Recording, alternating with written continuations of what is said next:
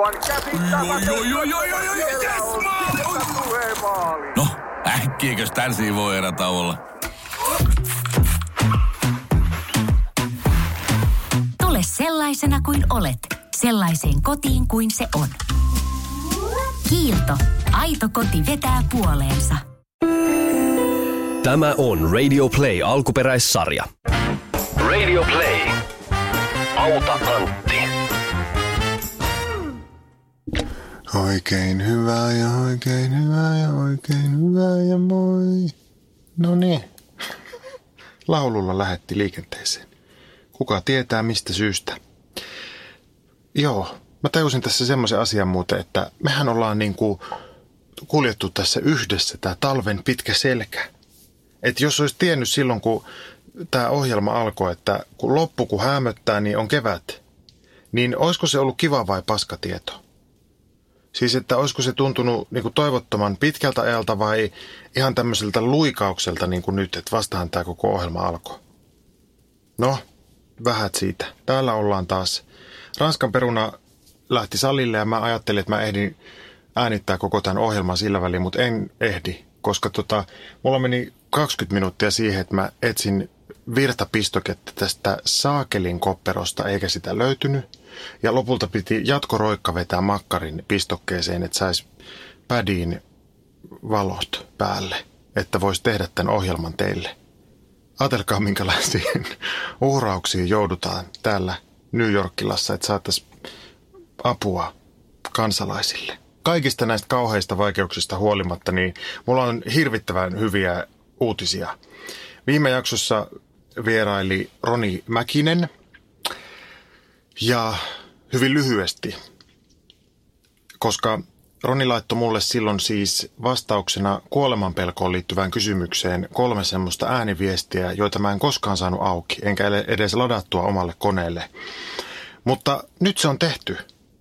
Uskomatonta kylläkin, ja niinpä Ronin sanat lohdusta kuullaan tämän jakson päätteeksi. Mä laitan sitten Facebookiin, kun mä jaan tämän linkin, että mistä kohtaa Ronin osuus alkaa, niin jos ette halua näitä mun horinoita kuunnella, niin voitte syöksyä suoraan sinne.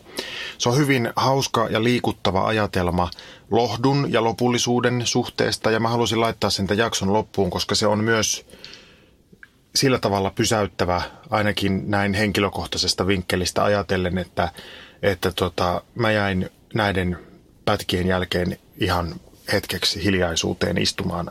Kiitos Ville Lauttamus kallisarvoisesta jeesistä tässä asiassa. Mua vähän hävettääkin nyt tässä sitten, että mun IT-taidot ei riittänyt. Mä olin itse siis luullut, että kaikki keinot on jo kokeiltu, mutta ei ollut. Ehkä tästä voisit semmoisenkin asian oppia, että, että apua voi ja kannattaa pyytää. Mä editoin ne pätkät yhteen, koska ne oli kolmessa osassa, mutta niistä ei ole poistettu muuta kuin Ronin ilmoitukset, että nyt tulee pieni pausi ja hörpään tässä mehua ja niin poispäin. Ja tämän suuren menetyksen keskellä, niin mä oon aivan hirveän iloinen siitä, että nämä fileet saatiin toimimaan. Mutta sitä ennen tässä nyt sitten tätä mun hurinaani. Kiitos taas jälleen kerran kaikenlaisesta palautteesta. Mä luen edelleen kaiken, mitä tulee, ja edelleenkään en vastaa niihin kirjallisesti, koska jos mä tekisin, niin sit mä en mitään muuta enää tekisikään. Tällä hetkellä sähköpostilaatikossa on yhteensä 1157 viestiä, ja ne on kaikki luettu.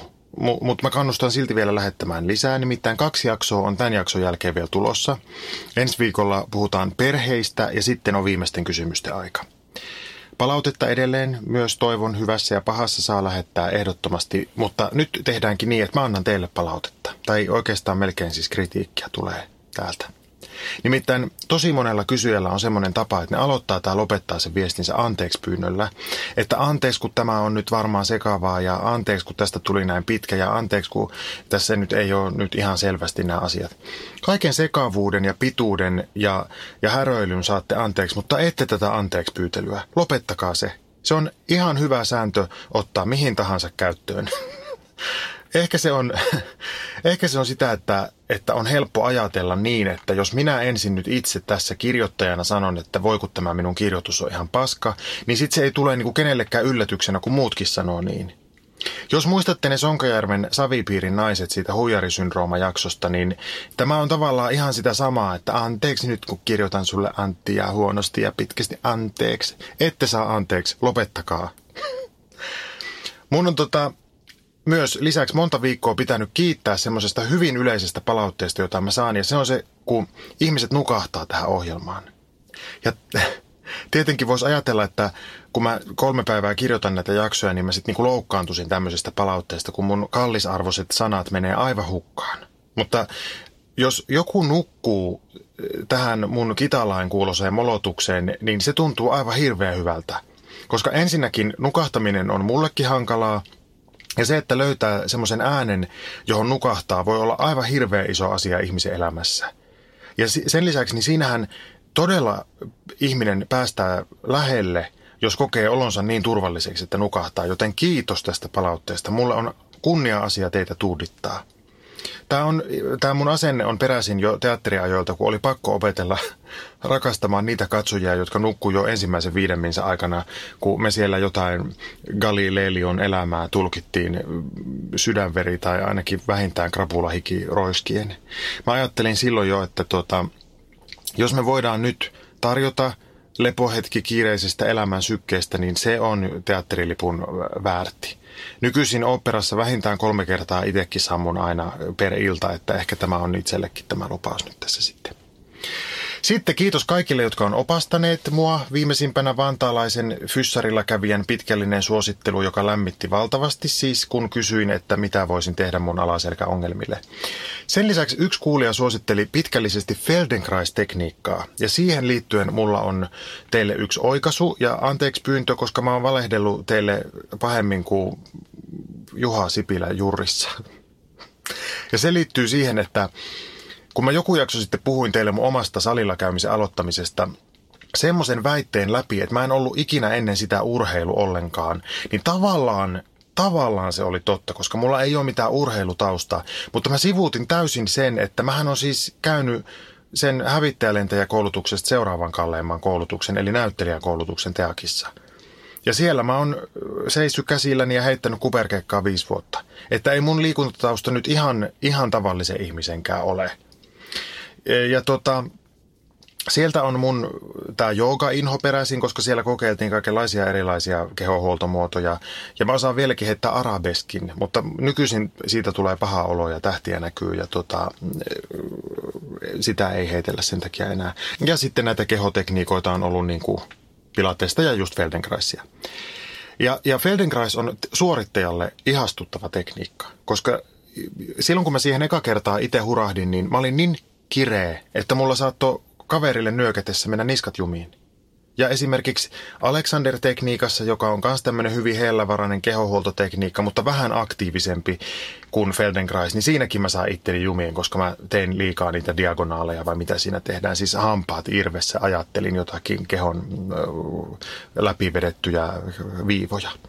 Mutta Feldenkrais on siis semmoinen tekniikka, että siinähän ei oikein edes tehdä mitään. Siinä maataan lattialla ja kevyesti pyöritetään ympyrää lantiolla ja heti jos tekee liikaa, niin opettaja sanoo, että älä tee ollenkaan, vaan ajattele vaan sitä liikettä tai tee hyvin, hyvin hillitysti. Ja sitten kun itse on semmoinen ihminen, että jos ei tunnu missään ja jos tehdessä ei tarvi puristaa ja kuolla, niin siitä ei ole mitään hyötyä eikä iloa kellekään. Niin tämän, tämän tyyppiselle ihmiselle Feldenkrais voi olla ihana tekniikka, koska siinä siinä puretaan just sitä semmoista puristusta ja yrittämistä. Ja sielläkin monet aina nukkuu, mikä sen mukavampaa. Ja minäkin olen sammunut Feldenkraistunnille monet kerrat. Mutta mut sitten tota, samaan syssyyn tunnustan, että muutama vuosi myöhemmin mä menin taas sitten Feltsutunneille ja tajusin, että nyt, nyt mä tarvin jotain ihan muuta. Kun mä meinasin tulla niin kuin parin tunnin jälkeen jo hulluksi ja lisäksi silloin meidän opettaja oli semmoinen passiivis-aggressiivinen tonttu, joka oli pintapuolisesti kauhean lempeä ja henkistynyt, mutta sisäisesti kostohimoinen ja jotenkin katkera oloinen. Ja siis siinä ei ole mitään pahaa. Minusta ihminen saa olla kostohimoinen ja katkera, mutta mielellä avoimesti, niin ei tule sitten epäselvyyksiä. No niin, siis miksi mä nyt, miksi, miksi mä puhun tästä? Siksi mä puhun tästä, että Mä halusin nyt niin kuin, tehdä, niin kuin tapoihin kuuluu, niin, niin jonkin tämmöisen yleisen ohjeen. Ei ole mitään oikeita, yhtä oikeita tapaa liikkua tai olla. Ne vaihtelee elämän käänteiden myötä. Jos on tykännyt hikihölkästä kaksikymppisenä, niin ei tarvitse tykätä sit viisikymppisenä siitä. Nyrkkeily voi olla hyvä laji jollekin jossain elämänvaiheessa, mutta sitten jos alkaa muisti mennä, kun on ottanut niin paljon turpaa, niin kannattaa kokeilla jotain muuta. Ja tota, tämä viisaus teille ilmaiseksi. Ja sitten semmoinen asia, mitä nyt on alkanut tässä varsinkin viime aikoina tapahtua, on se, että ne kysyjät, jotka näitä kysymyksiä on esittänyt, niin nekin on sitten jo kuullut nämä mun vastaukset ja ne on sitten vastannut niihin. Ja, ja tästä palautteesta voi päätellä oikeastaan koko tämän podcastin ajatuksen jonka mä tiivistin näin. Vinoja vastauksia täsmällisiin kysymyksiin. siis moni kysyjä on kokenut, että mun vastaukset ei välttämättä ole osuneet niin maaliin, mutta, mutta kyllä melkein sitten joka vastauksesta joku muu on sitten saanut jotain. Eli aivan ruiskien tässä ohjelmassa mennään. Kukaan ei onneksi myöskään sitten tullut sanomaan, että noudatti jotain ohjetta ja siitä seurasi avioero ja hirveä ihottuma intiimialueelle, koska se olisi hirveä ikävää minun kannalta toivottavasti näistä on kuitenkin teille enemmän hyötyä kuin haittaa. Mutta ruiskien jatketaan joka tapauksessa. Mä oon tässä näitä tämmöisiä teemajaksojakin aina välillä yrittänyt rakennella, mutta koska mä oon suorittaja, niin mä alan sitten todella väsätä niitä niin kuin jotain Iisakin kirkkoa ja on aivan tuskissani monta päivää, että jos on jotenkin niin kuin balanssit epäkunnossa. Joten nyt tässä palataan semmoiseen niin kuin vintage auta Antti-metodiin, jossa mä niin kuin copy-pastailin tuolta eri lähteistä semmoisia kysymyksiä, jotka kutittaa mua sielusta. Olkoon tämä nyt vaikka sitten elämäjakso. Sehän nyt voi tarkoittaa vähän mitä vaan, mutta onko, onko sillä mitään väliä ja onko itse asiassa millään lopulta mitään väliä. Ehkä te voitte vastata siihen kysymykseen. No niin, tässä on nyt sitten vielä nämä perinteiset. Ohjelma, jota kuuntelet, on Auta Antti. Minä olen Antti ja minä autan. Varoituksen sana, kaikkia vinkkejä, mitä tässä ohjelmassa annetaan, saa käyttää vain omalla vastuulla, sillä vinkkien antaja, eli meikä mantsuurialainen, ei ole minkään ala ammattilainen. Lähetä kysymyksiä kirjallisessa muodossa. Instagramissa osoite on Antti Holma. Sähköpostitse kysymyksiä saa lähettää osoitteeseen autaantti at gmail.com, siis a u t a a n t t i at gmail.com. Ja huomatkaa, siinä on kaksi aata keskellä siinä autaantti Antti, kun kirjoitatte sitä sinne yhteen. Nyt mä oon vastannut ainakin kolme kertaa kysymykseen, kun tullaan mun Instagram-yksityisviesteihin itkemään, että en saa lähetettyä sulle sähköpostia. Ja sitten aina kun mä laitan tämän osoitteen, että kokeilepa tuonne laittaa, niin sitten sieltä tulee vastaus, että anteeksi, mulla oli kuusi aata siinä välissä. Koittakaa nyt ihan oikeasti skarpata. Voit myös äänittää, videoida tai muulla tavalla kuunneltavassa muodossa toimittaa kysymykset mulle ja minä laitan ne eteenpäin tänne. Sun ei tarvi keksiä nimimerkkiä, minä keksin sen teille aina. En ikinä paljasta kysymystä lähettäen henkilöllisyyttä tai käyttäjänimeä, mutta sun vastuulla on se, että tunnistaako kysymyksistä tilanteet tai henkilöt. Älä siis lähetä esimerkiksi sellaista kysymystä, jossa sanotaan vaikka, että muikun paistaja ystäväni mummo Melasniemi ei ollenkaan pidä luonnollisesta hajustani, vaan, vaan vaatii minua suihkuttamaan kasseellini febriitsiä. Miten saisin ystäväni mummon ymmärtämään maailman monimuotoisuutta täällä Impeleen viittojat ryn kesäpäivillä, kun ollaan? Auta Antti. No niin, nyt ensimmäinen oikea kysymys. Auta Antti. Otetaan muuten kahvia tuolta. Olen kohta 30V-milleniaali, joka painii jatkuvasti FOMON eli Fear of Missing Out-ilmiön kanssa. Freelancerina olen saavuttanut sen, mitä ainakin kuvittelin eniten tarvitsevani elämässä. Vapauden. Matkustelen paljon ja elän läppärini kanssa monen unelmaelämää. Voin lähes koska tahansa laittaa kämpän alivuokralle ja lähteä töineni vaikka balille kuukaudeksi. Mutta olen vailla suuntaa ja usein ahdistunut. En koe valittamistani oikeutetuksi, mutta en voi mitään sille, että päätösten tekeminen pelottaa. Tuntuu ahdistavalta lyödä lukkoon edes yhden kesän suunnitelmia, kun jatkuvasti painaa tunne siitä, että jään jostain paitsi ja olisi pitänyt valita toisin. Monesti reissussa, vaikka jossain tropiikissa, pohdin vaan, että olisiko se kuitenkin pitänyt toteuttaa se Itä-Suomen road trip, mitä meinattiin, ja ikävöin kavereita, joista haluan sitten hajurakoa heti, kun ollaan samassa kaupungissa. Elämästä nauttiminen on siis usein minulle vaikeaa. Miten FOMO nitistetään? Terve, FOMO Fagerholm, ja kiitos kysymyksestä. Ennen kuin tota, tästä FOMOsta tuli termi, niin minä ja mun parhaat ystävät puhuttiin Crazy Beach-bileet ilmiöstä. Meidän elämässä niin se tarkoitti sitä semmoista ilmiötä, tämä on pitkällinen selitys, koittakaa kestää. Joku kertoi, että, että tota, oli tyyli ollut vaikka Kroatiassa. Ja sitten siellä oli yhtenä iltana aivan mielettömät crazy beatsibileet ollut ja loputtomasti merivedestä kosteita ihastuttavia vartaloita ja ilmaiset viinat ja turvalliset huumeet ja ilotulitukset ja luksusveneajelu auringonlaskuun ja rap-musiikki soi. Ja sitten itse kun oli ollut ärkioskilla töissä 36 markan tuntipalkalla, niin otti oikein mielenosoituksellisesti ne säästössä olevat 200 markkaa ja lähti itse myös Kroatiaan Crazy Beatsibileiden perään. Mutta sitten kävi aina niin, että siellä Kroatiassa odottikin joku Balkan monsuuni, lämmintä oli 11 astetta ja hostellin katon läpi tuli vettä ja torakoita ja alapedillä nukkui joku perseenhajunen saksalainen runkkari ja vessasta tuli herpes varpaasenkin.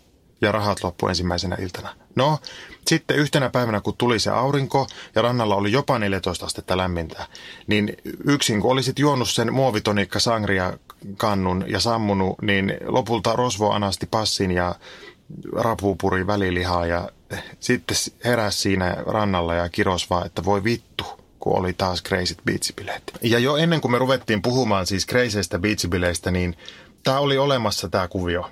Ja mä muistan yhden semmoisen vapun, olisiko se ollut ehkä 99 tai 2000, mutta joka tapauksessa semmoinen vappu, että mä olin asunut jo Helsingissä ehkä vuoden tai kaksi.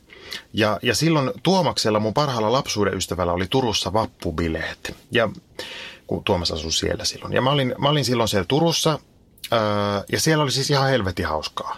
Mutta samaan aikaan oli Helsingissä mun lukiokavereilla toiset bileet.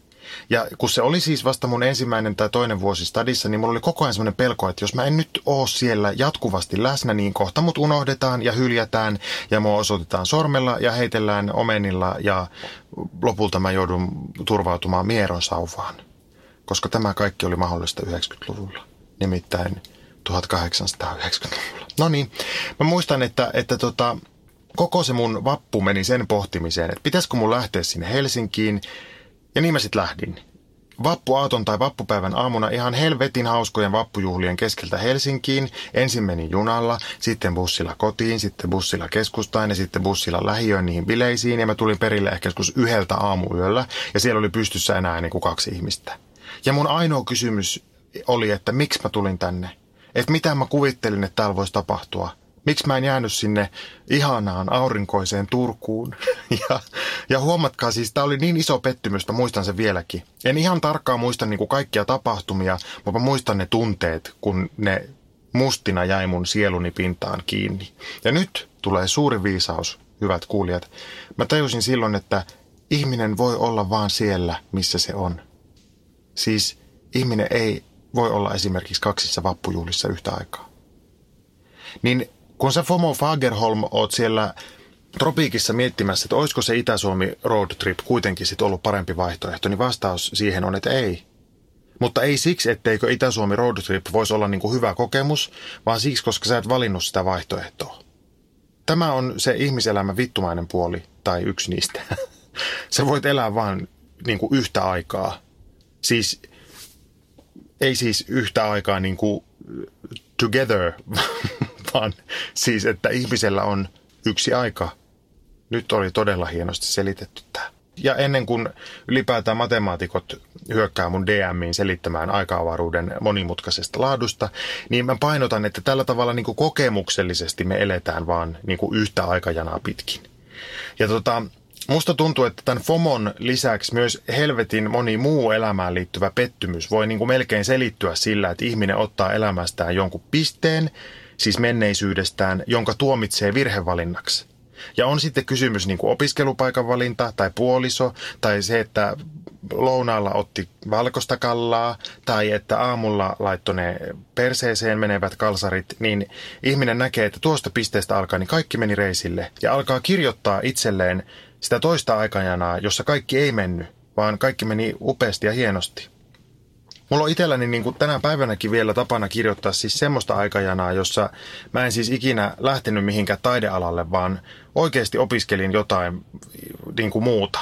Vaikka edes historiaa tai, tai muuta sivistävää. Ja, ja sitten mä niin kuin, ja tällä aikajanalla mä olisin oppinut jotain ja nyt mulla olisi tietoa asioista ja ehkä jopa joku niihin liittyvä ammatti, niihin mun tietoihin liittyvä ammatti sen sijaan, että mä yritin siellä just siellä Teakissa tehdä niin kuin viisi vuotta takaperin puoli volttia, enkä koskaan onnistunut. Ja nyt enää hädintuskin käsillä seisontaan kykenen ja vaikka kykenisin paremminkin, niin tuskin saisin sillä laskut maksettua. Ja mä sorrun siis päivittäin siihen kiroiluun, että vittu, oisinpa edes akateeminen ihminen. Ja mä sanon edes sen takia, että, että ei nyt joku taidehistorioitsija tässä maailmassa välttämättä työllisty mitenkään helpolla, mutta tota, ainakin mä niinku tietäisin jotain maailmankaikkeuden luonteesta silloin ja taiteen historiasta. Nyt mä en tiedä yhtään mitään. Mä en puhu mitään kieliä, mulla ei ole minkäännäköistä ammattia, mä en osaa sitä takaperi puolivolttia ja mä oon melkein 40. Ei se tarkoita niinku tietenkään mitään, paitsi sitä, että mä oon väsynyt. Enkä mä jaksa ehkä enää lähteä opiskelemaan taidehistoriaa niin kuin 19-vuotiaiden keskelle, jotka jo tietää 19-vuotiaana valmiiksi kymmenen kertaa enemmän kuin minä ikinä tuun tietämään siitä. Mutta mua auttaa niin kuin semmoinen ajattelu, että tämä nykyinen takaperin puolivoltiton mitään tekemätön paska-aikajana on se aikajana, jota pitkin mä nyt etenen. Ja, ja itse asiassa ainoa asia, joka mua tässä pitäisi kiinnostaa, niin on edessäpäin sillä aikajanalla – ja varmaan jos ollaan ihan helvetin mindfulnessia, niin sitten se varmaan olisi niin kuin tässä hetkessä. Nyt meni muuten alakerran ukko suihku. Alkoi suhina kuulua. Toivottavasti se haittaa teitä. Täällä oli, ne tappeli tänään ihan helvetisti tuolla alakerrassa. Mä pistin siis korvan vasten lattiaa ja mun aviopuolisoni nauroi tälle ihan hirveästi. Ja sanoi, että mä oon concierge. Ja concierge on kuulemma siis tämmöinen, niin kuin, mikä tämä nyt ovimies Ranskassa. Se, joka siellä vahtii, että kuka tulee sisälle taloon. Mä kuulin semmoisen selityksen sille, miksi aasialaiset turistit ottaa niin helvetisti valokuvia, että ilmeisesti jossain aasialaisessa kulttuureissa se loma oikeastaan tapahtuu sitten vasta siellä kotisohvalla, kun niitä kuvia voidaan käydä läpi. Ja ja ehkä se on siinä, että sitten niitä kuvia voi tarkastella ilman sitä kaikkea hälyä, mikä niin kuin turismiin liittyy ja sitä kaikkea tuskaa, hikisyyttä ja kakkahätää, mikä aina on, kun ollaan siellä jonkun nähtävyyden luona.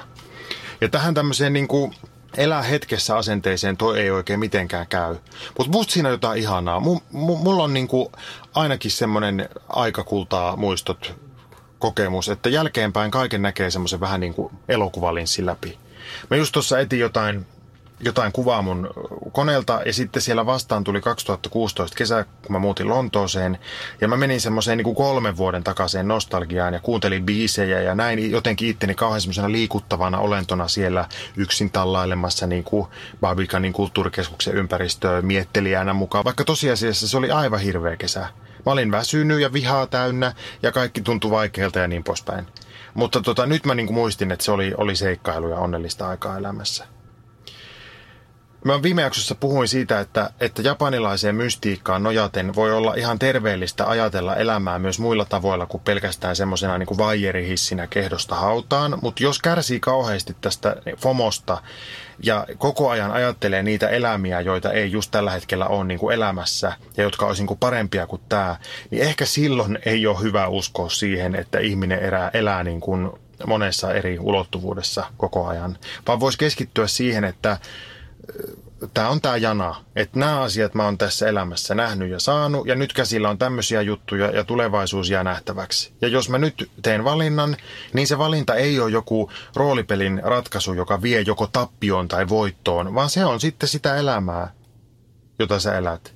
Ja hei Fomo Fagerholm, jos jollakulla on ollut crazy beatsibileet, joissa sä et ole ollut, niin käytännössä sä et ole voinut menettää mitään kokemusta siksi, että ensinnäkin se sun kaverin tai sun kavereiden kokemus ei ole sun kokemus, ja toiseksi ne bileet meni, eli uusia kohti. Seuraava kysymys.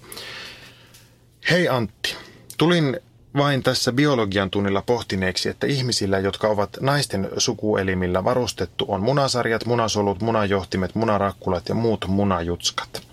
Silti suomen kielessä sanalla muna tarkoitetaan usein penistä. Liittyykö tähän joku merkitys tai syy, että miksi penistä kutsutaan munaksi, vaikka muna kirjakielellä tarkoittaa munasolua? Onko muissa kielissä samalla tavalla? Antti Auta. Terve munamaija. En ole kielentutkija enkä nyt jaksanut kaivaa ketään etymologia tähän hätään, mutta mä oon kuitenkin muna-ekspertti, niin mä voin vastata, no niin, okei. Okay. No niin, mä luulen siis, että mä tiedän tähän vastauksen. Vanhemmat polvet nimittäin ei mun mielestä puhu munasta, vaan munista. Eli siis se tulee vastaan esimerkiksi semmoisissa sanonnoissa kuin potkaista munille tai katsoa munat. Ja munat tietenkin tarkoittaa kiveksiä, varmasti siis ihan kivesten muodon takia, jotka on vähän semmoiset munamaiset. Nyt en sitten tiedä sitä, että missä vaiheessa munalla on ruvettu tarkoittamaan myös sitä vartta.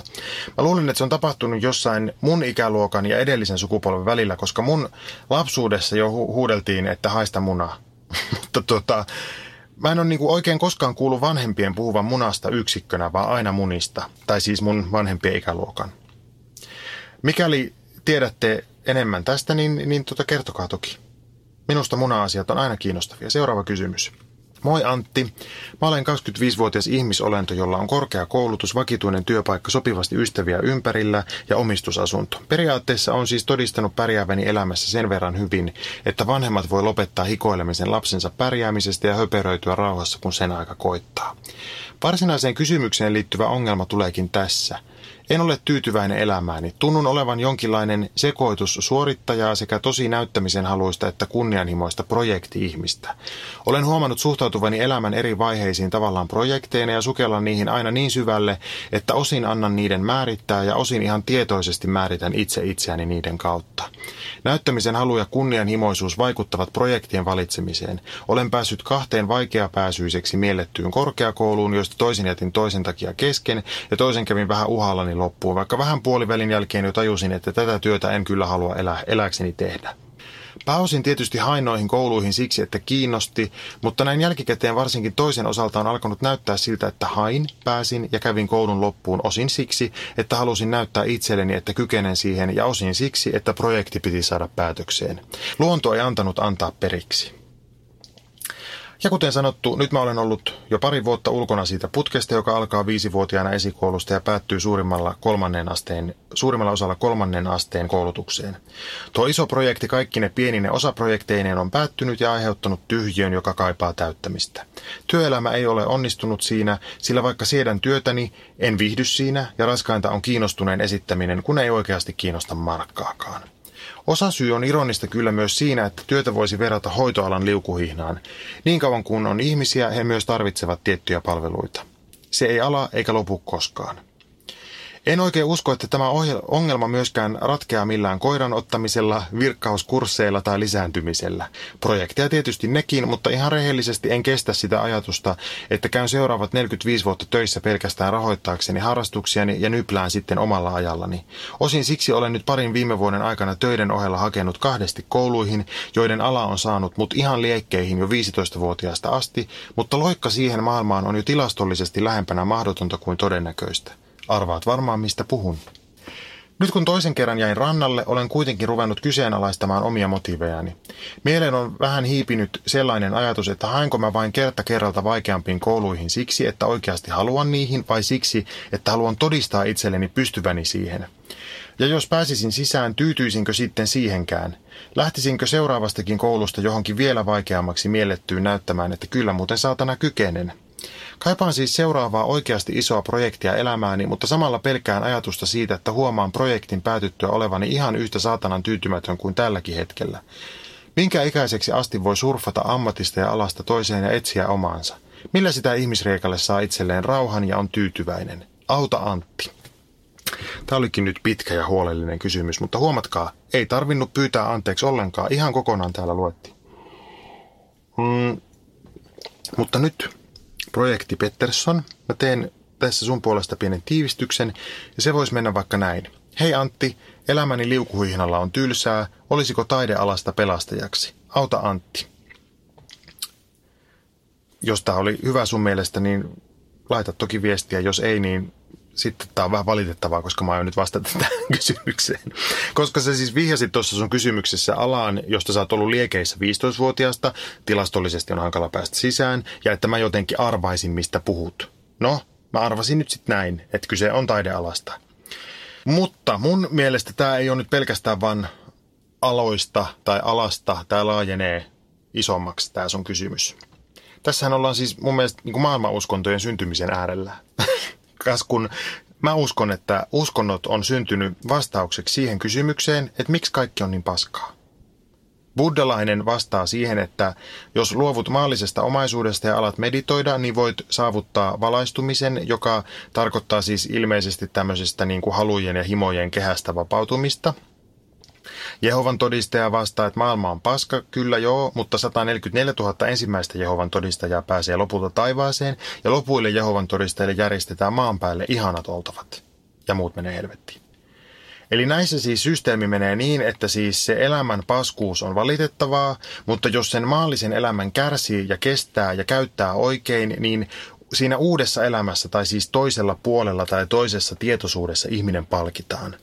Ja se elämän oikein käyttäminen on tietysti joka uskonnossa vähän erilainen, mutta aika moni uskonnoista jollakin tavalla määrittelee tämän meidän maallisen elämän huonoksi ja paskaksi. Siis myös siinä mielessä, että tästä ei itse asiassa oikeastaan pitäisi hirveästi välittää, koska tämä on vaan tätä ja sitten se oikea elämä on jossain toisaalla.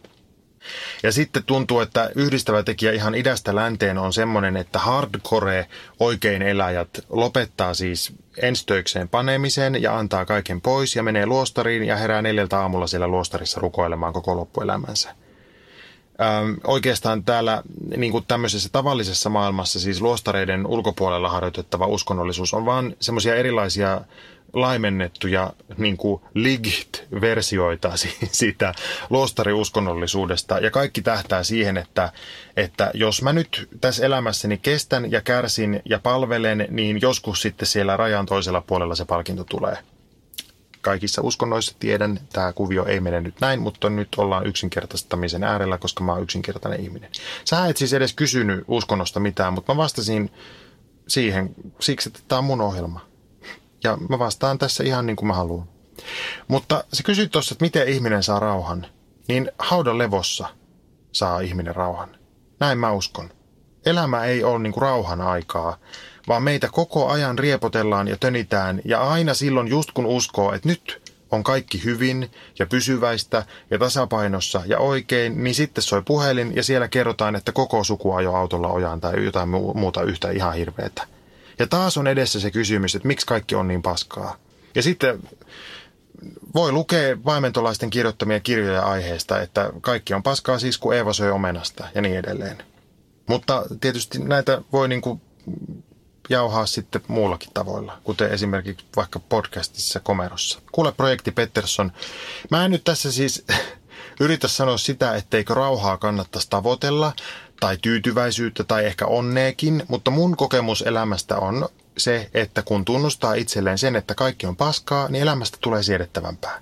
Nimittäin semmoisessa onnellisuuden tavoittelussa ja siinä uskossa eläminen, että omilla valinnoilla voisi kaikesta jatkuvasti tehdä parempaa, niin siinä ihminen helposti jää jumiin semmoiseen ajatukseen, että kun mä saavutan ton tai tämän virstanpylvään, niin sitten kaikki helpottuu. Se voi periaatteessa olla ihan mitä tahansa, vaikkapa timmit pakarat, tahikka, paikka taidekoulussa tai ylennys tai puoliso ja niin edelleen. Mutta kaikki nämä edellä mainitut asiat, niin ei nämä niin kuin välttämättä ole mitään pysyviä asiaintiloja. Jos saa timmit pakarat, niin ikävä kyllä sit niitä pitää myös niin kuin ikuisesti treenata, jos haluaa, että ne myös pysyy timminä.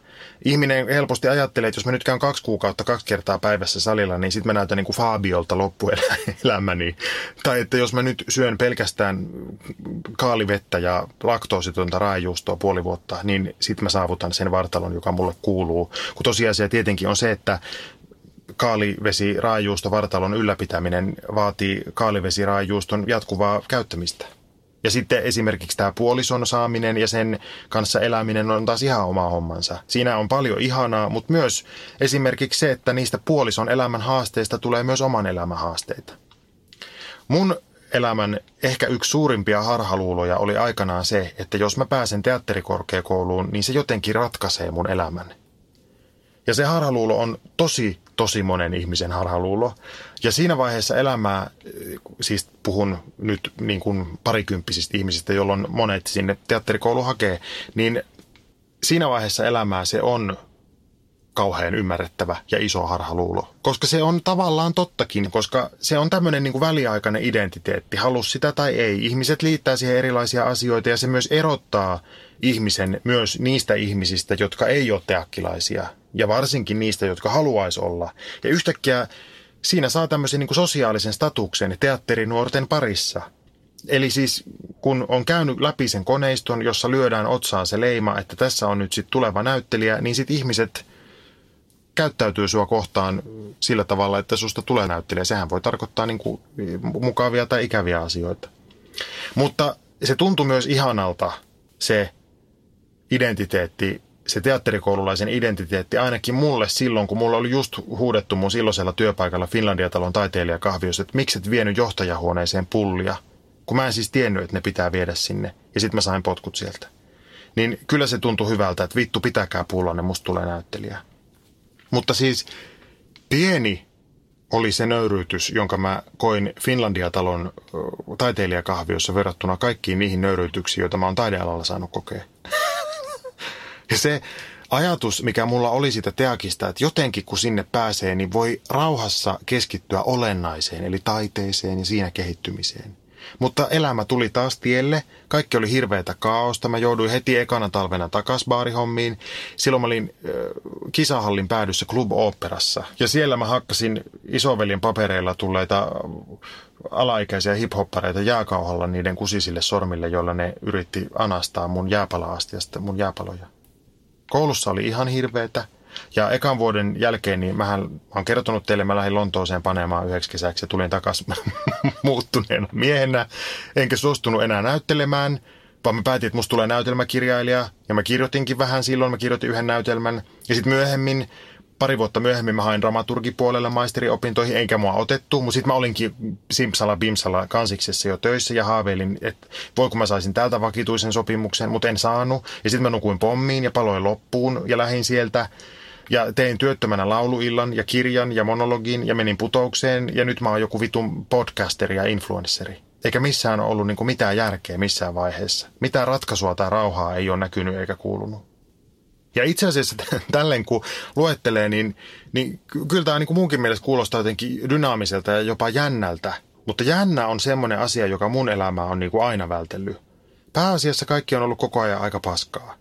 Aluksi ei ollut rahaa ja piti myydä viinaa ja se oli hirveetä, kun jotkut opiskelukaverit tuli mun baareihin jostain elokuva ensi ja, ja ajattelivat, että saisivat siitä niin kuin kaikkien ihmisten ohi viinaa alennuksella, koska me tunnetaan. Niin mä laitoin niiden kossubatteryihin vajaat mitat viinaa ja otin 50 senttiä ekstraa ihan vain siksi, että mä olin niin helvetin kateellinen niille, kun ne saa olla niissä elokuvissa ja minä myyn kossubatteria – ja myös siksi, että alennuksia ei pyydetä baarissa. Niitä saadaan baarimestarin suuresta armosta. Painakaa se mieleenne. no sitten tuota, mä pääsin sitten myös myöhemmin itse tekemään niitä leffoja. Ja arvatkaa mitä. Mä olin silloin joskus nuorena ajatellut, että sit kun mä pääsen tekemään leffoja, niin sit kaikki ratkee. Ja silloin mä voin valita mun työt ja mun elämän. Ja arvatkaa vielä toinenkin mitä. Niin ei käynyt, vaan mä puhun henkeni pitimiksi mikrofonin siivouskomerossa. No niin, tämä oli nyt sitä vitsihuumoria. Musta on siis ihanaa puhua mikrofonin siivouskomerossa ja musta se on uskomatonta, että mä voin tätä tehdä. Mutta ihan vakavasti se on totta, että mikään uraliike ei ole koskaan lopullisesti ratkaissut yhtään mitään. Koko ajan saa itseään keksiä uusiksi. Kaiketti tämä vastaus on siis se, että missään välissä ei ihminen tule valmiiksi mä oon enemmän kuin hyvin tietoinen siitä, että, että ei semmoisen ihmisen, joka esimerkiksi joutuu taistelemaan ihan perustoimeentulossa kanssa, niin ei, semmoiselle ihmiselle ei kannata sanoa, että kuule kyllä kuninkaallisillakin on hankalaa. Siellä linnoissaan joutuvat lukittuina istumaan ja aina joku vahtii. Tämmöinenhän on siis varsinkin somessa kauhean yleistä, että jos joku valittaa, niin aina löytyy joku sanoma, että on toimitusjohtajillakin stressiä. Homman mies tuli takaisin kotiin. Se on ihana, kun se yrittää kiipiä tuolla niin kuin hiljaisesti, mutta ei se ole yhtään hiljaisesti hiivi. Hirveä lonksuttelu semmoista se on. Mutta tota, joo, silloin kun puhutaan toimeentulosta ja sen kanssa taistelemisesta, niin, niin silloin ei tämmöiset keskiluokkaiset viisaudet auta niin kuin vihellyksen vertaa. Mutta nyt tässä tapauksessa kysyjänä on siis projekti Pettersson, joka iloisesti myöntää oman keskiluokkaisuutensa ja siksi nämä munkin horinat on hyvin keskiluokkaisia. Se kysyttäisi, että minkä ikäiseksi asti voi surfata ammatista ja alasta toiseen ja etsiä omansa. Millä sitä ihmisreikalle saa itselleen rauhan ja on tyytyväinen. Ohjaaja Atro Kahiluoto tuli vastaan Helsingin keskustassa keväällä 2003, kun mä olin päässyt teakkiin ja ikuisesti jäi mieleen, kun se kysyi, että hetkinen, hei, sä oot ylioppilasteatterista, eikö niin? Pääsit sä just kouluun? Ja mä ylpeänä siihen, että kyllä, kyllä vain. Ja Atro hymyili ja sanoi, että oikein hyvää elämässä viimeistä onnellista kesää. se, se vaivasi mua erityisesti siksi, että se kesä oli ihan hirveä. Mä olin siis ylioppilasteatterin kesäteatterissa semmoisessa jutussa, josta mä en tajunnut yhtään mitään. Ja koko sen kesän oli kylmä ja sato. Ja sitten sen lisäksi mä olin tietysti niin kuin henkeni pitimiksi töissä Töölön torilla mansikan myyjänä ja se oli viittumainen duuni, mutta parempi kuin olla kaikki yöt viinaa myymässä. Mitään onnellista siinä kesässä ei ollut silloin, mutta jälkeenpäin mä ajatellut, että semmoinen niin tietynlainen viattomuus päättyi siihen kesään.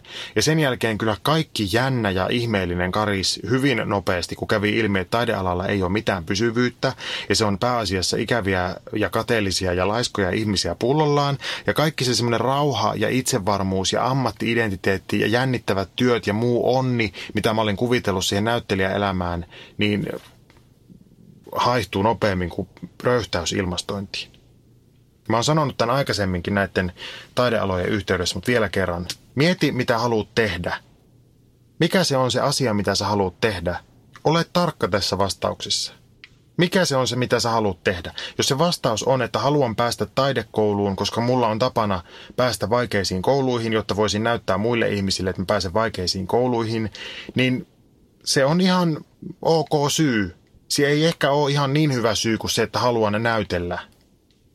Eikä se kyllä ollenkaan tarkoita sitä, että, että sitten jos sinne kouluun sattuisi pääsemään, niin sitten se uran kanssa olisi jotenkin helpompaa. Vai just niin kuin itse arvelit, projekti Pettersson, nälkä vain kasvaa syödessä. Mutta ei se myöskään tarkoita sitä, etteikö taidekouluun pääseminen voisi olla sulle just ihan oikea ratkaisu. Kas kun elämä ei tosiaan ole sillä tavalla johdonmukaista, että joku 18-vuotiaana jo 40 vuotta viulua soittanut ihminen pääsisi automaattisesti Sibelius Akatemiaan. Voi olla, että ei pääse. Semmoista tuskin voi Siballa käydä, että joku kävelee sisään ilman, että on koskaan edes koskenut mihinkään instrumenttiin ja pääsee kaikkiin ohjelmiin sisään, mutta semmoista voi käydä ihan hyvin teakissa. Että joku ensikertalainen pääsee sisään ja sitten joku koko elämänsä näyttämötaiteelle omistanut ei. Ja näilläkin kaikilla ihmisillä on vielä siihen omaan hakemiseensa omat syyt – Mulla se syy oli varmaan jotain ihan samankaltaista kuin projekti Petterssonilla, siis halu näyttää, että pystyy. Ja sitten tietysti mä halusin niin kuin seksiä ja rahaa ja vaarallisia tilanteita uhkuvalle elokuva-alalle. Salaa tietenkin halusin. Kaikille taiteilijaystäville silloin sanoin, että mua kiinnostaa niin kuin kehollisuus ja näyttämö, vaikka yhtään ei kiinnostanut. Mutta ei silloin mitään väliä, mikä kenelläkin se on se syy. Toisen syy ei ole parempi kuin toisen, vaikka siltä voisi tuntua. Yleensäkin niin kuin ihminen vaan haroo johonkin suuntaan.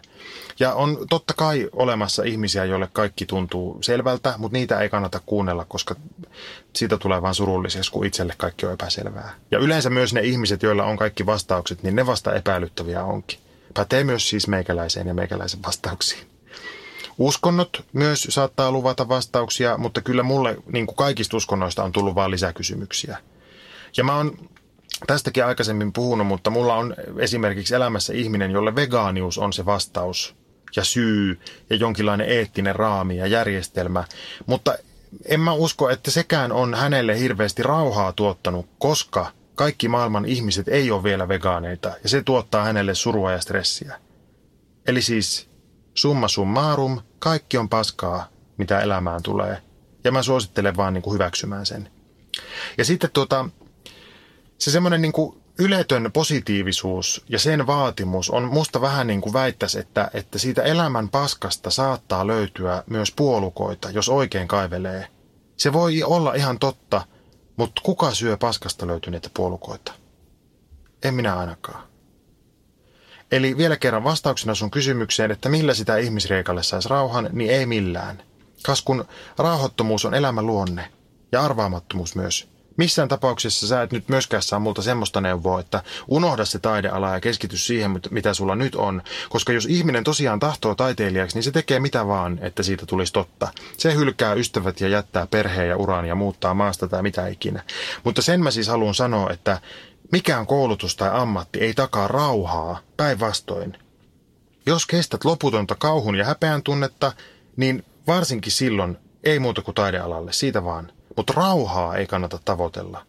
Nimittäin rauha tulee yllättäen kevät-iltana, kun on just pessy vessan ja keittää kahvit siinä ja onko se aurinko siellä vähän pilven takana, kun koko päivä on satanut ja onpa muuten nyt kerta kaikkiaan mukava istahtaa vaan tässä ja yhtäkkiä neljä sekuntia on hyvin hyvä olo ja sitten se puhelin jo soikin. Seuraava kysymys. Hei Antti, mulla on kesällä syntymäpäivä ja lahjaksi itselleni haluaisin tehdä retken jonnekin, mutta en tiedä mihin. Lappi on aina ollut lähellä sydäntäni, mutta kaikki sanoo siellä olevan pelkkiä hyttysiä kesäsin ja autolla muutenkin vähän pitkä matka. Ulkomaille en halua mennä, koska Suomessakin on varmasti kaikkea mielenkiintoista nähtävää ja sitä paitsi mulla ei ole rahaa matkustaa ulkomaille. Suurimmat kaupungit on suurin piirtein jo nähty. Kukaan ei kuitenkaan halua lähteä mun kanssa, joten yksin lähtisin autolla. Ei haittaa kyllä yhtään tarvitse omaa aikaa. Kysyisin sinulta Antti, että tiedätkö tai suosittelisitko jotain mielenkiintoista paikkaa, missä käydä päiväkseltään tai viettää kokonainen viikonloppu? Mm. Hyvä kysymys matkailu Makkonen. Porvoon vanhaan kaupunkiin veisin turistinkin Suomessa. Siellä on ihanat kahvilat ja ravintolat ja lähellä on Haikon kartano. Siellä mä oon yhden juhannuksen viettänyt yksin ja oli aivan ihanaa. Haikko on aika hintava, mutta, mutta hirveän kiva. Ja siinä on metsää lähellä ja vettä ja ja tuota, siellä voi samoilla sitten metsikössä ja uima tuli kivat. Ja ihan sain muuten yksin uida silloin juhannuspäivä aamuna kaiken lisäksi, ja sehän on parasta semmoinen. Jos liikut Itä-Suomessa, niin Aholansaaren leirikeskus Nilsiässä syvärillä on mulle aivan rakkaimpia paikkoja maailmassa. Ja senhän ei tarvitse tarkoittaa teille yhtään mitään, eikä myöskään sitä, että se olisi jotenkin niin kuin eriskummallinen paikka. Se on hyvin tavallinen saaressa sijaitseva suomalainen leirikeskus. Mutta sieltä saa edullisesti majoitusta ja se on hyvin kauniilla paikalla siellä keskellä sitä järveä. Se on siis körttiläisyyden kantaisän Paavo Ruotsalaisen kotisaari ja siellä on vielä pääosin 1800-luvulta peräisin oleva Paavon pirtti. Siinä on ne niin kuin nähtävyydet. Ja jos nyt sitä pelkäätte, niin se ei ole mikään tämmöinen luostarikeskus, vaikka kristillinen onkin, mutta ei siellä kyllä mitään karaokea ole, että jos semmoinen kiinnostaa. Sitten Tahkovuori on siinä ihan vieressä, että ainakin talvella pääsee sitten kännäämään sinne Tahkolle, jos semmoinen kiinnostaa, mutta saaressa tuskin tänäkään päivänä on viinatarjoilua. Se on ihana paikka. Varaa sieltä mökki ja uijasauno. Se on siis mieletön minusta. Sinne on pelkästään lauttayhteys talvella pääsee jäätien yli autolla kyllä, mutta tuota, minusta niin kuin saaret on kivoja, kun niissä pääsee rauhaan. Ei autot huristele, traktori saattaa välillä huristella Aulansaaressa. Sinne vaan. Sitten kesällä hyvällä ilmalla ihan parhaimpia kokemuksia on ollut Yyterin hiekkasärkät. Ja tota, Poria vaikka aina haukutaan, niin minusta se on kesällä tosi kiva. Vaikka eikö kaikki Suomen kaupungit ole kesällä kivoja. Öö, mä olin siis Porissa yli kymmenen vuotta sitten kesäteatteria tekemässä ja tykkäsin kauheasti siitä. Silloin oli noutopöytälounas taidemuseon kahvilassa arkisin ja se oli paras noutopöytälounas, mitä mä oon ikinä saanut missään. Vai olisikohan se ollut joku salaattibuffe? Mä en ole ihan varma, mutta se oli ihana. En tiedä, onko semmoista enää siellä. Jos käyt siellä ja syöt, niin sitten kerrot, että oliko vielä hyvä. Tuota, laittakaa kuulijat omia vinkkejä tulemaan. Suomimatkailu on minusta asia, jota mä oikein mielelläni tässä nyt promotoin, mutta tehkää hei semmoinen palvelus, että jos olette jonkun Syväkainuun Korpilinnat Oy markkinointipäällikkö, niin älkää laittako semmoista nelisivusta esitettä luettavaksi tässä ohjelmassa PDF-tiedostona. Tai laittakaa vaan, mutta se maksaa 4200 euroa. Mä oon ruvennut sanomaan kaikkiin pyyntöihin, joita mulle esitetään, että se maksaa 4200 euroa, vaikka se olisi äiti, joka pyytää, että soitapa huomenna. Loppuu ne pyytelyt, saatana. Ja nyt loppuu muuten mun molotus myös. Hyvät kuulijat, tässä on nyt vielä kerran edesmennyt kollega ja ystävä Roni Mäkinen, jonka älyn ja lämmön ja huumorin tuon ilolla ja surulla tähän ohjelmaan.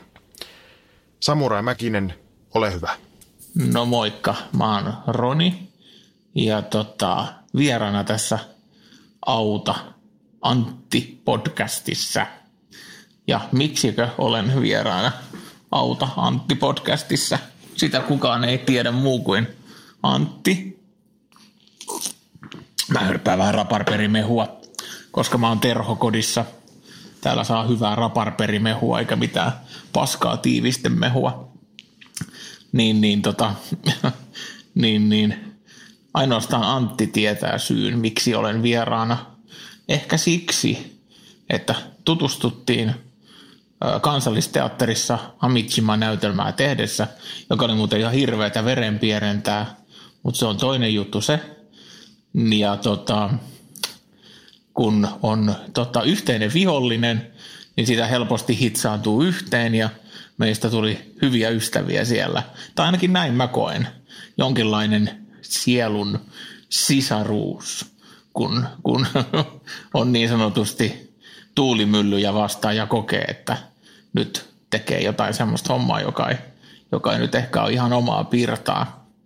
Niin, niin sellainen yhteys syntyi ainakin mun kohdalla, toivottavasti Antinkin. Ja tota, ollaan sen jälkeen viestitelty ja oltu yhteyksissä, mutta ei mitään, mitään sillä tavalla, että yhdessä käytäisiin jatkuvasti katsomassa esityksiä tai muuta. Että tota, ollaan etäystäviä kuitenkin oltu, mutta väleissä. Ja, ja mä oon kirjoittanut tässä nyt viime aikoina semmoista vlogia tai blogia. Olen kirjoittanut blogia Inor Nenikam ja tehnyt vlogia Ronin sairaansiistit, joissa tota, mä oon puhunut mun sairastumisesta – eli syövästä, eli tällaista syöpäpäiväkirja tyyppistä, tyyppistä brokkista on rakennellut. No joo, tässä nyt sitten pahoittelen jo etukäteen äänen laatua. En ole missään studiossa, vaan olen terhokodissa, eli tämä on tämä tämmöinen tota niin, niin, palliatiiviseen hoitoon. Pallit, saatana. Ja tota niin, eli kivun mukaiseen hoitoon suunnattu yksikkö, eli tämä viimeinen paikka, sijoituspaikka ennen kuin, ennen kuin kuolema koppaa, terhokoti. Ja mulla on tässä tämmöinen nenäviikset päässä, eli ne tässä suhisee ja, ja mun hengitys rahisee ja mies kohisee, eli, eli, eli sen parempaa äänenlaatua ette tule saamaan. Mutta se, mitä tuossa Antti heitti mulle vapaana kyssärinä oli toi, toi, toi kuoleman pelko, joka, joka tota, pompsahtelee esiin tietysti tekstistä, koska tota, sehän mua tässä koskettaa ja on, on, on tosi lähellä. Ja vaikea aihe, vaikea aihe. Mutta mä oon itse mieltänyt sen sillä tavalla tämän asian, että, että mä en pelkää kuolemaa tällä hetkellä. Mä tiedän, että mä kuolen ja, ja kuolema on semmoinen asia, joka kohtaa meidät kaikki. Että se on, se on tulossa se kuolema, se perkelee ruskea persereikä. Mutta, mutta se, mikä, mikä tässä mulle on olemassa, on se lohtu. Eli tota niin, niin mahdollisuus. Se on se, mikä mua tässä pelottaa. Eli lyhyesti mun on vaan kerrottava tämä mun taudin kuva. Eli mä oon saanut diagnoosin 2016 jo lääkäriltä, joka oli vaan tyhmyyttään. Sanoi, että nyt mennään jos taudin kivun hoitoon ennen kuin oli edes adostettu sutostaatteja tai mitään, jolloin mulla lähti kaikki toivo. Saman tien, saman tien kun sain kuulla sairastavan, niin kaikki toivo lähti että kuolema tulee. Mutta sitten mä sain roppakaupalla toivoa. Mä sain sytostaattihoitoa, jotka puri, ne pff, toimi ja mä sain mun elämäni hetkeksi takaisin. Ja se, kun saa elämänsä hetkeksi takaisin ja saa elää elämäänsä omien lastensa ja, ja, ja avopuolisonsa kanssa ja kaikkea, niin se on se ihana osuus. Mutta myös karmea osuus, koska ne tullaan ja aikaa join otetaan sulta pois. Sä menet lääkäriin, tai no miksi mä käytän tuota tämmöistä jenkkiläistä tai tuosta brittiläistä urheilu, sä meet lääkäriin. Ethän sä mene mihinkään helvetin lääkäriin, vaan mä menen. Eli kun mä oon mennyt lääkäriin, niin mä en koskaan ole tiennyt, että tuleeko sieltä nyt se kuolemantuomio vai tuleeko sieltä se lohtu ja mahdollisuus. Ja, ja, ja se on aina yhtä pelottava se mahdollisuus, niin hassulta kuin se kuulostaakin. Se kuolema tieto siitä, niin ei se pelota, koska se on vaan niin kuin möhkö. Miten helvetissä mä sellaista möhköä, jota kukaan ei tunne, niin käsittelen. en mä edes yritä, en mä voi lähteä yrittämään tai olen varmasti tässä tyhmyyspäissäni joskus yöllä pikkutunneilla tuhnuissani ajatellut selättäväni kuoleman ja, ja voittavani sen niin kuin jotenkin sen koko sen käsitteen olemassaolon, mutta ei, ei, ei se niin mene. Ei se vaan sillä tavalla toimi. Se, se, se, se, on niin, se on niin valtava kakku ihmiselle käsittää käsittämättömyys, olemattomuus, että sen, senpä vuoksi me olemme luoneet niin monenlaisia uskonjärjestelmiä, että meidän pää ja kuuppa kestäisi tämän kaiken. No niitä uskoja ja uskonjärjestelmiä ja näitä mä en nyt lähde tässä läpikäymään. Siinä menisi ikä ja terveys ja tuskin säkään Antti sitä tässä haittakaa, mutta tota, se mikä tässä kuolemanpelossa on totta on tosiaan se, että kuinka paljon sitä lohtua ja niin sanottua armoa kestää. Että mä oon saanut silloin alkuun sain, tosiaan pääsin sinne syöpikselle sen pahan lääkärin pauloista, joka antoi mulle virhediagnoosin, so, so, häpeäisit. niin, niin, niin, niin, sen jälkeen mahtavaa hoitoon päässyt niin, niin, niin monta kertaa, niin nyt viimeisellä kerralla, kun mä sain kuulla, että – että nyt on Roni kokeiltu tämä viimeinenkin lääke ja viimeinen hoitolinja, niin, niin, niin tiedätkö, nämä ei toimi. Niin mä olin helpottunut. Mä olin ihan helpottunut, okei, nyt tämä loppuu. Nyt loppuu tämä, tiedättekö, tämä paska. Että niinku, mun ei tarvi enää pelätä. Koska pelkääminen on todella helvetin raskas prosessi vaikka, vaikkakaan se ei olisi niin kuin 24-7 se pelko läsnä. Mutta kun se tulee, sä tiedostat sen, että se jossain kulman takana taas odottamassa, niin, niin, niin se, se, se on siellä ja väijyy perkeles. Perkeles kurjaa. Oh. Juu, näin. En mä tiedä, onko tässä Antti yhtään mitään semmoista, mitä sä haet tai mitä sä halusit kuulla – mutta saatpahan nyt sitä, mitä multa tulee täältä tuutista. Sulla on varmaan joku toinenkin kyssäri, anna palaa sen toisen kyssärin kanssa, niin mä vastaan siihenkin mieluusti, mutta käyn sitä ennen raparperi mehu, raparperi mehu pesällä. Metsägruupin omistajajäsenenä saat monimuotoisuutta korostavista Metsägruup Plus puukaupoista jopa 300 euron lisäbonuksen hehtaarilta – Tee parhaat puukaupat huhtikuun loppuun mennessä. Metsägroup.com kautta hyvää metsästä. Vaikuttaako siltä, että haluat tehdä vaikutuksen? Nyt olisi varsin vaikuttavia vaikutusmahdollisuuksia tarjolla. Vaasan sähkön vaikuttaja on sellainen sähkösoppari, jonka avulla voit vaikuttaa omaan sähkölaskuusi. Vaikuttavaa, eikö? Vaikutusaika alkaa kun nappaat sopparin osoitteesta vaasansähkö.fi kautta vaikuttaja.